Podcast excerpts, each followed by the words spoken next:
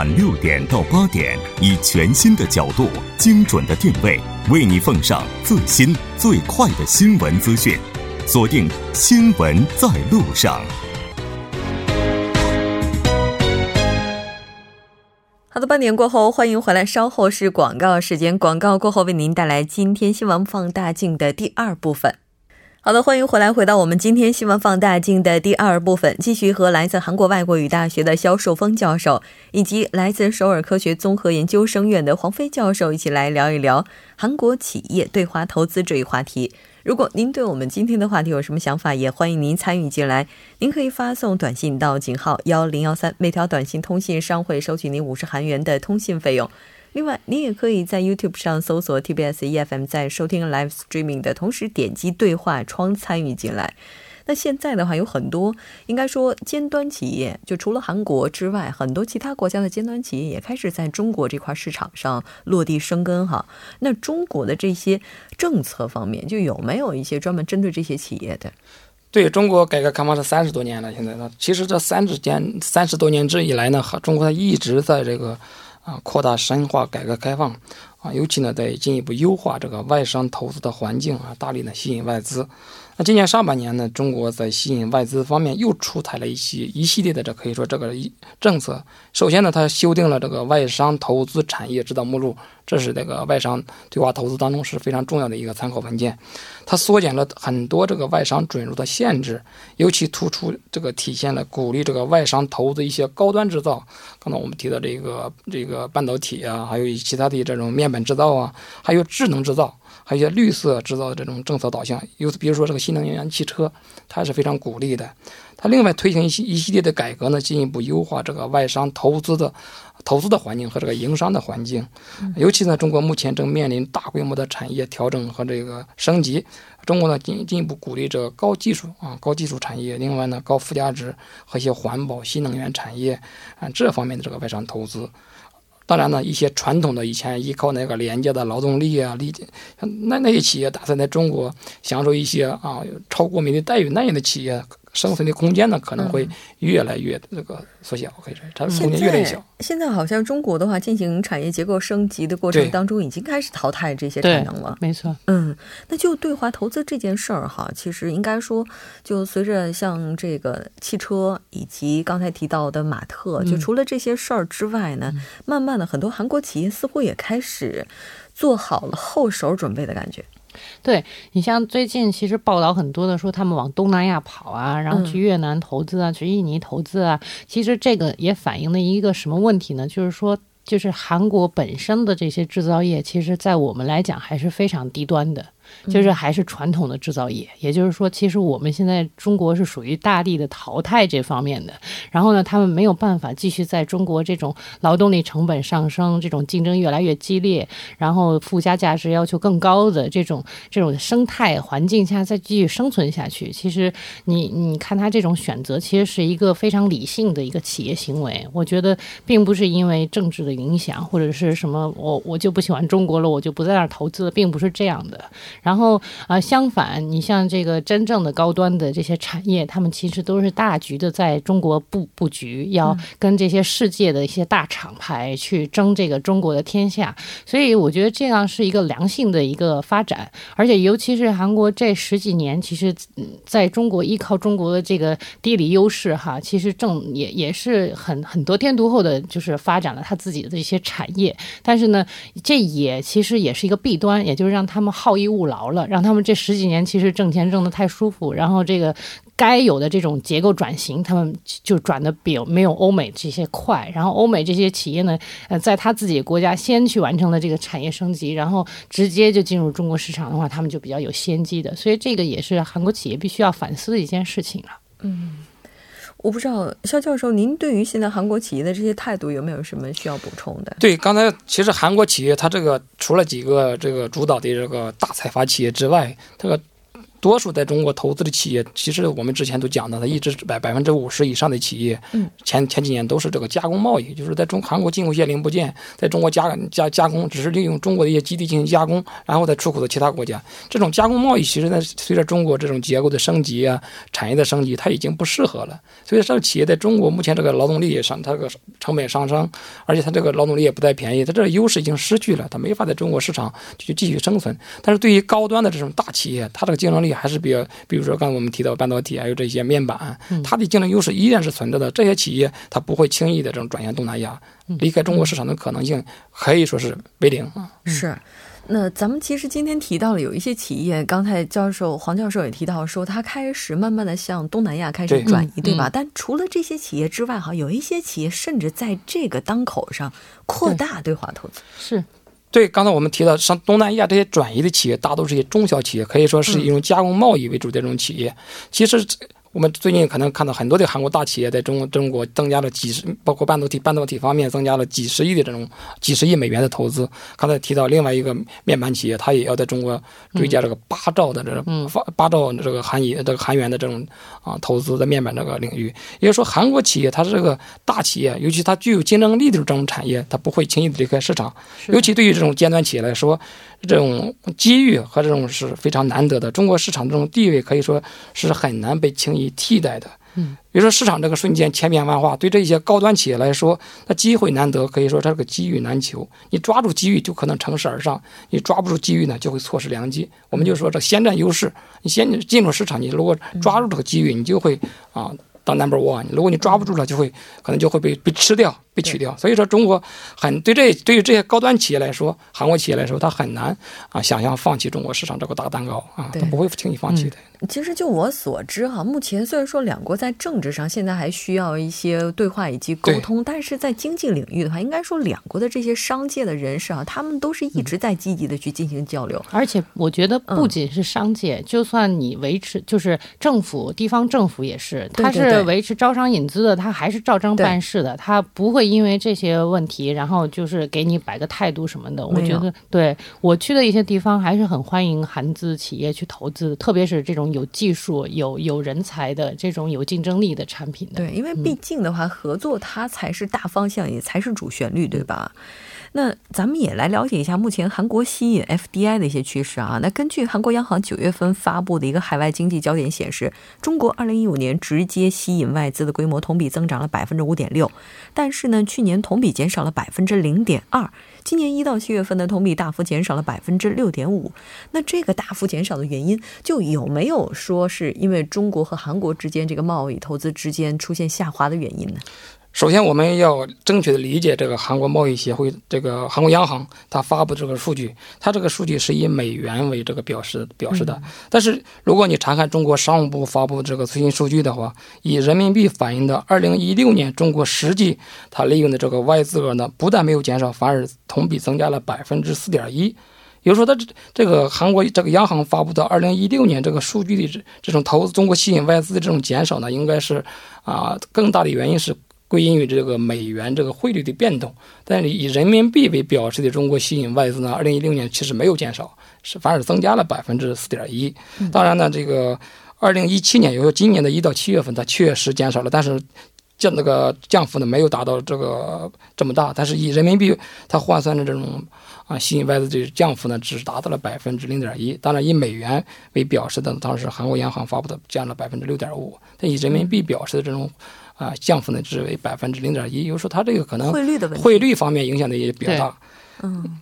但是除了这个汇率的影响之外的话，那如果考虑这个部分的偏差的话，从总体上来看，它似乎还是降了一些的。对，刚才我们他也谈到了，就是二零一七年之后，它达到了五十多亿美元之后呢，确实呈现一个整体下降的趋势。啊，这主要的原因，我刚才我们谈到，它有很多一些中小企业可能。以前一直把中国当做一个生产基地，当做一种工厂，这样的企业可能在中国无法生存。一些随着劳动力，尤其劳动力这个它的上升，而且对外出口一些环境的恶化呢，它可能全球经济嘛都在现在这个还没有依然走，还没有完全的恢复，它这个全球的这个出口形势依然啊，可以说面临很多困难。所以这些企业。它都可能转向了东南亚，中国中国生产基地这种优势已经失去，它慢慢的转向东向东南亚。但是很多的，随着这些企业的可能转转向其他的一些基地，可能对中国这个整体的投资呢依然会减少嗯，但是在高端产业，它的投资不但会减少，依然会增加。而且而且，一六年比一五年数据减少，恰恰就说明了我们中国现在其实产业的版图正在发生巨大的变化。嗯，因为现在要投资的这种高新技术的行业，其实都是大型投资项目。所以你就像最近说的，有好多这种中就是对韩对中国的韩国大大型的投资项目，现在不是都是在犹豫未决的这种情况。不是中国政府现在就是有点问题，就是韩国政府有点问题。但是这一部分只要解决了，其实就是一个大单嘛，大单一下子就会改变这个整个的数值。所以我觉得这些小企业，就像肖肖教授说的，就是一些小企业的这个影响，然后导致了这些制造业的这个投资的外流。然后好像这数字上面好像不太好看，但实际上我们并不担心说中国吸引投外对外投资的这个魅力魅力值。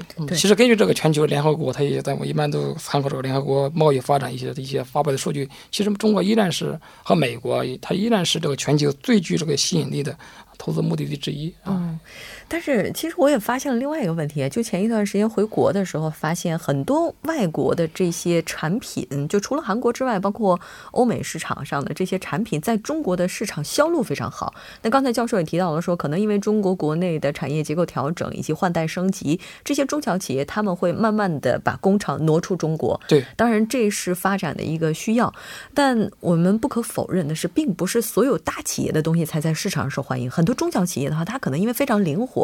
那些非常具有创意性的产品，可能它的市场会更好一些。那么未来的话，如果中国就不再成为他们的投资市场，而是成为了这个消费品市场，那如果这样的话，会不会对韩国来讲这个更好呢？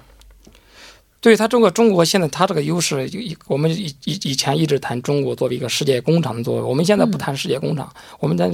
谈中国世界市场，对世界最大的，可以是中国目前是是全球最大的这种市场。比如说，对对于韩国这些高端企业来，他如果说他的初衷去去中国的投资的目的，如果是把中国看作一个市场去卖东西，而不是把中国只当做一个中间的生产基地，那这样的企业它会是有优势的。但对于那些企业只是把中国当做一个廉价的劳动力、一个生产工厂、一个啊一个加工的一个这么一个场所，这样的企业是没有这种生存的空间的。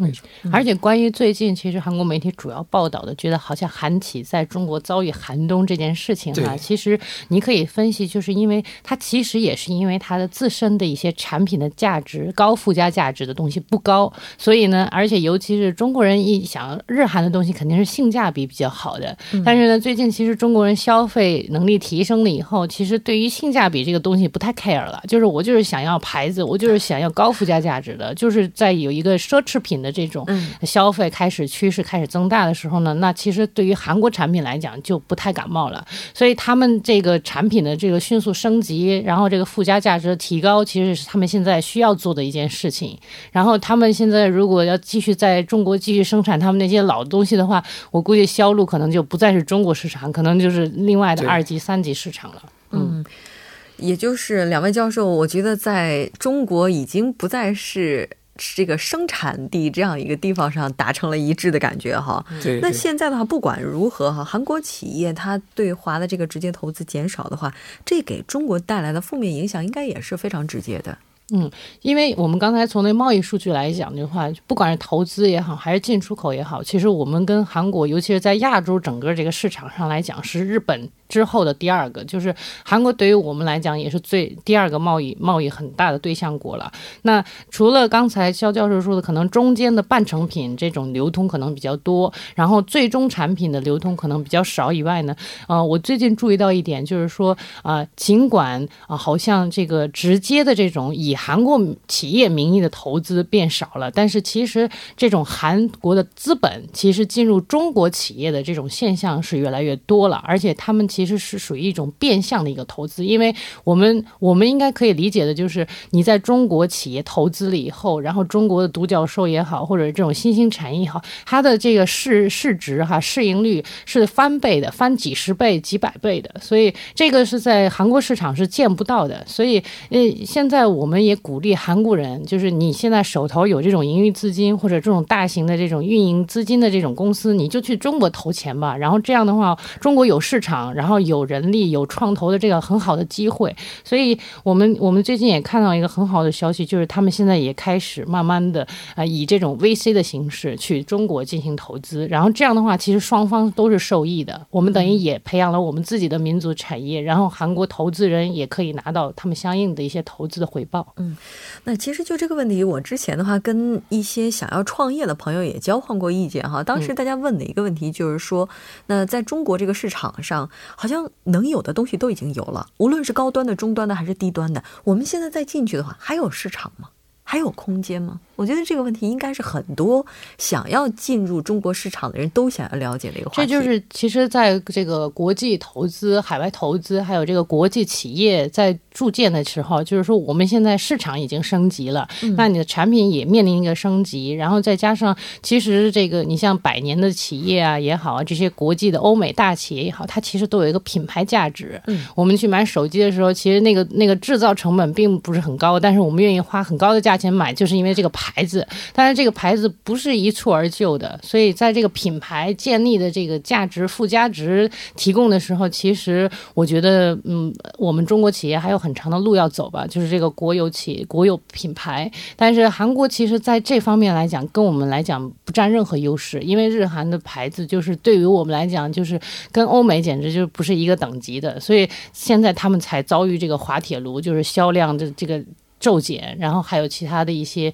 政治的原因，也导致他们现在一些经济危机哈。但是我觉得他们至少东西是好的哈。这个产品的话，我们的东西现在是面临着很大的这个就是这个赶超的这个阶段。但是我们是有是有这个这种怎么说这个国家民族的这种爱国心的，我们愿意买这个国产的品牌的。我们的这个至少质量要好的话，然后这个升级我们觉得是很快的。我们这个牌子建立的这个基础是很好的。但是韩国牌子现在。是面临很强大的我们这个国产品牌的这个竞争对手了，所以将来呢，他们想在中国市场立足的话，我觉得还要去呃开拓一些新的一些东西，然后让大家觉得说，哦，原来韩国的东西是这样子，跟别的可以区别化、差别化，这样这方面我觉得还是需要努力。嗯，对，现在除了这个韩国这钢铁半导体一些面板，除了这些高端领域之外，其实在一些啊平时的这个消费品啊、电子电子这个电子消费品领域，中国。企业它已经在这个性能上还有一些，已经做得很好，已经做得很好了。但是但是价钱价格很便宜，有的性价比方面它已经可以说它赶超韩国企业。因为这些企业如果想在中国市场站住脚跟啊，进一步发展，那你就提升自己这种给中国企比中国企业强的地方，你要发挥在这方面你要努力啊。如果当然你。跟欧美企业这个品牌啊比不上，而中国中国企业你又又不是优势很大，所以这个这个消费品它这个在这个市场上是这个这个能够能够生存的空间越来越窄，这也是必然的。对，其实我之前就看到，就有一些韩国企业哈，特别中小企业，他们设计出来的一些东西就能够体现到细节。我觉得如果未来在中国企业就是在中国市场上想要和中国企业竞争的话，可能在细节上。对服务方面，对对细节上需要更多的关注。比如说，我之前看到有一个产品是婴儿在洗澡的时候，就把它放在那个成人用的那个浴缸里的时候，就防滑的那个斜的一个板子，我就觉得那个创意就非常的好。对，那其实这也是对中国企业提出了要求，是的，更注重细节，要不然的话就可能会被别人占据市场哈。那未来的话，就是虽然说中韩关系现在的话暂时的会遇到一些困难，但未来的话合作肯定还是大方向。韩国企业是不是应该在这个情况之下，就我们是暂时休息一下，还是继续扩大投资？我不知道两位教授，您对于这样的一个发展有没有一些建议，或者说有没有一些自己的看法？首先，这个目前这个双方中韩关系都存在着这种啊紧张的气氛，应该是。应该是必须要得到解决的，这也符合中韩两国经济还有人民他这个啊消费者民众各方的利益。其实对于企业来说，他们一直在担心啊对中国市场的依赖过大，所以说。他认为这是一种危机，其实危机也是一种转机。如果你是韩国企业继续啊在中国市场上发展自己的这种优势，继续扩大自己的竞争力，这也是一种机遇。当然，对于企业来说，不可能在一个狭小的国内市场上求生存，你必须要走出走出国门，走出国门你要啊，当然一一些的你要不不可能去啊局限于这些这些危机，你要把这个危机发展成一种转机，发展这种机遇，当然提高自身的这种竞争力。当然，企业投资还是会按照我按照我我认为它不会受制于政府的一些控制，一切还是按照会按照自己的这种拍子一步一步的走。嗯。因为毕竟企业的话，他们也有自己的对对，他们有自己的判断。嗯，而且企业的发展的话，也是关系着众多员工的利益，所以他们肯定会有自己的节奏。嗯，而且基本上对外投资这一部分哈，你比如说有有一些这个韩国大型的大财阀的企业在中国投资，其实我们在这个商商学方面其实是想本土化，就是他们其实在中国其实已经完全是中国的企业了，你都不能把它说是韩国籍的企业，员工都是因为他们对啊，他们员工都是中国人，他们其实是养了一大批的中国人，所以我们并不希望看到韩国企业从中国撤走啊这些很很悲伤的故事哈，就是只不过就是说可能他要换一种投资的。模式或者改变一下它的经营方法，它现在经营的这个形式可能已经赶赶不上中国这个产业升级的速度了。没错，其实我们今天提到的这两个例子，一个是汽车，然后还有一个是马特，可能都是受到中国本土产业发展的影响。比如说像这个汽车的话，可能中国最近一直在推的是这种新能源的。对，我们上个礼拜刚讨论过，其实这个是整个全世界的趋势。就算它不是中国的厂子，它在印度设厂也是完全一样的遭遇。这是全球的一个产业升级的一种趋势。像这种超市的话，可能中国现在的线上也对它造成了很大的冲击哈。所以说，对于一个企业来讲的话，如何确定未来的发展战略，真的不是一朝一夕就能够想得出来的，还是需要立足长远吧。好的，非常感谢今天两位嘉宾做客直播间，给我们带来这一期非常精彩的讨论。我们下期节目再见。嗯，好的，再见。好，听众朋友们再见。稍后我们来关注一下这一时段的路况、交通以及天气信息。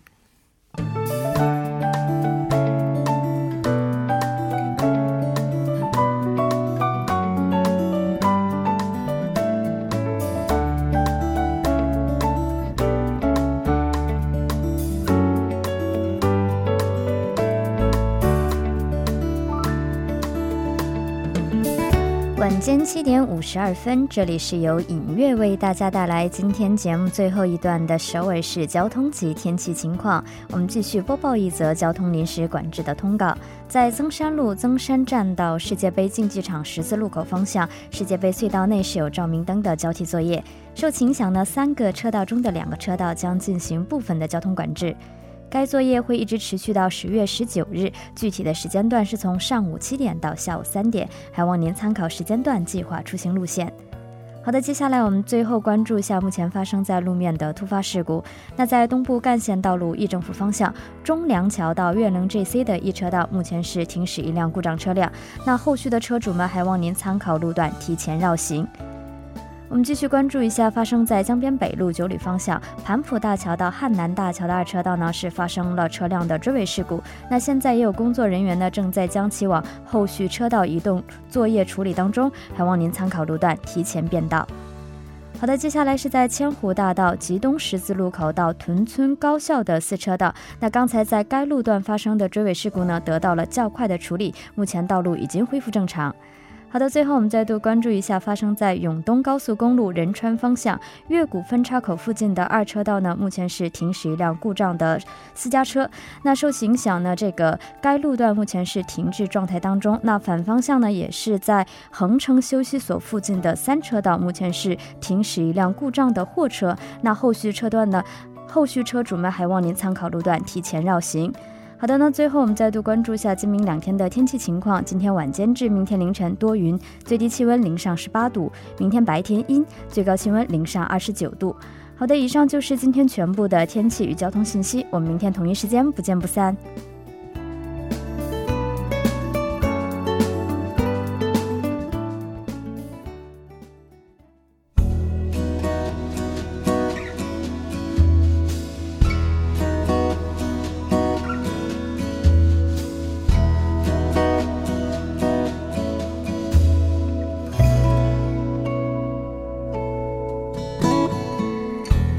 到这里，我们今天新闻在路上两小时的节目马上就要接近尾声了。最后，依然为您送上我们今天的结束新闻。在美国的街头有很多的流浪汉以及乞讨者，不过呢，一个在小镇上的九岁女孩用自己的善良让流浪汉们感到了温暖。根据了解呢，这个小女孩第一次看到他们就很想要帮助他们，在妈妈的帮助下，她也经常会为流浪汉们送去食物。她自己种植蔬菜和水果，那这些果实每天都会去送给这些流浪汉。放学之后呢，他把蔬果送给这些流浪汉，他花更多的时间为他们建造小木屋。那流浪汉们也非常感动，当地的人们知道了他的善举之后，也纷纷来献爱心，更多的人去帮助这些需要帮助的人。那当然，这个小女孩也呼吁社会能够给予他们更加正常的生活，为他们提供更多更多的工作岗位。经济困难，类似这样的故事，在每个国家可能都会有。相信他们有很多人呢，也可能这个面临的不仅仅是经济上的问题，也有心理上以及精神上的问题。我们也希望更多的人们都能够伸出援助之手去帮助他们。好的，新闻在路上两小时的节目，感谢您的收听。节目组制作人范秀敏，作家金勇，音乐感谢您的陪伴。我们明晚同一时间依然在路上，我是木真。